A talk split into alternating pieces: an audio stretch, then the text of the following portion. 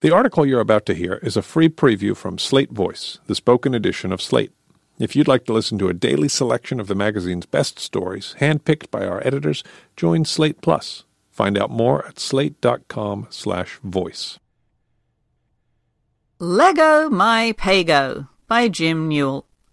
House Democratic leaders made public on Tuesday night one of the first big pieces of legislation they would vote on the rules governing the 116th Congress.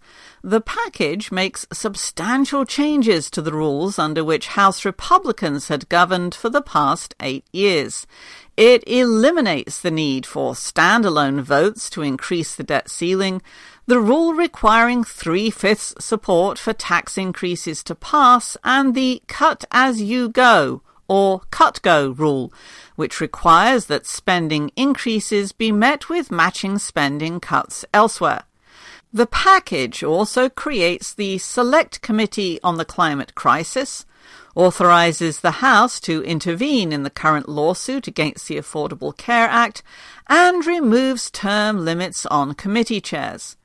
But the change that garnered the most attention Wednesday morning was what Speaker designate Nancy Pelosi and incoming Rules Committee Chairman Jim McGovern chose to replace cut go with, instead of, say, nothing. The rules package reinstates a pay as you go or pay go rule, meaning that certain measures that increase the deficit would have to be matched with spending cuts or revenue increases. Democrats obeyed the pay-go rule during their last majority, only to watch Republicans eliminate it when they took control in 2011. Pelosi had said during the 2018 campaign that Democrats were committed to pay-go, but some progressives hoped to talk her out of it. Republicans never follow pay-go rules, they argued, so why should Democrats bother with fiscal responsibility when they want to pass their own agenda?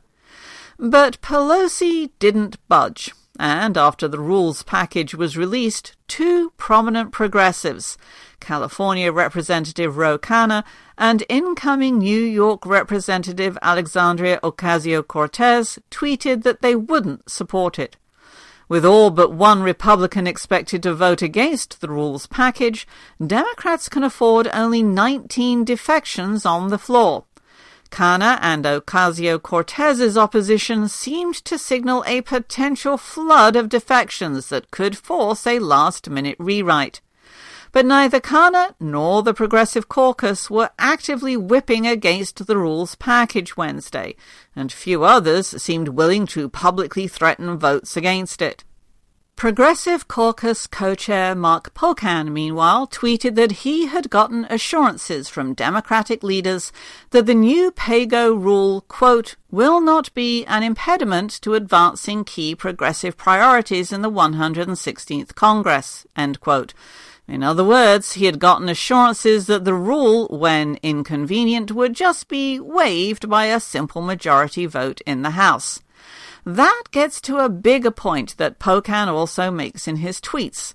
The real PAYGO problem for progressives is the PAYGO law that Congress passed in 2010, not the House's PAYGO rule, which comes and goes and gets waived or circumvented over and over.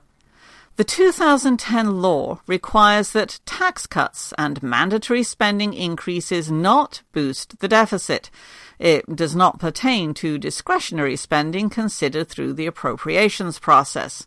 If Congress violates the rule, then the Office of Management and Budget is authorized to make cuts to mandatory spending programs to match the violation.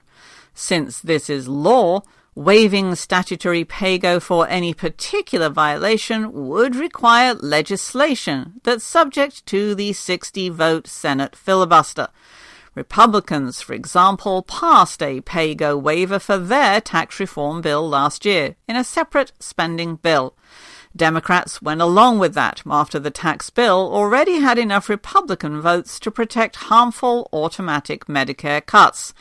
Some Democrats argue, though, that if the tables were reversed and Democrats were passing big legislation, Republicans might be less willing to go along with Democratic waivers to block automatic mandatory spending cuts.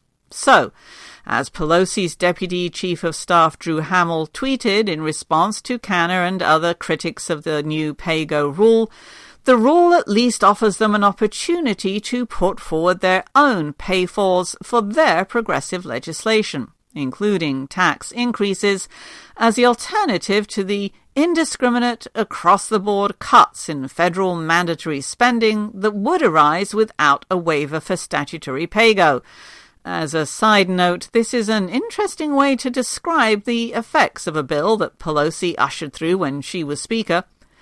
But if the House rule can be waived or circumvented whenever necessary, and the real pay-go problem is the pay-go law, then why does anyone have a strong position about the new rule? Why is Pelosi so adamant on including it? And why is Khanna so adamant about rejecting it? For House Democratic leaders, it could be that they're trying to protect vulnerable Democrats in purple or red districts after a campaign when many of those candidates called out Republicans' reckless fiscal management. Acknowledging the value of fiscal responsibility helps many of our frontline colleagues, a senior Democratic aide said. For Khanna, though, reinstating any pay-go rule, even a porous one, is just bad politics, as he told me in an interview Wednesday. On the granular level, the waiver process creates its own unnecessary problems. Why have a waiver and give Republicans a talking point every time you're asking for a waiver, he said.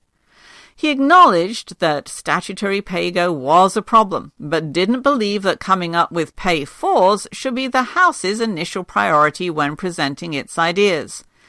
We can pass things in the House and not have offsets. Then the Senate could come up with its offsets and then we can negotiate, Khanna said.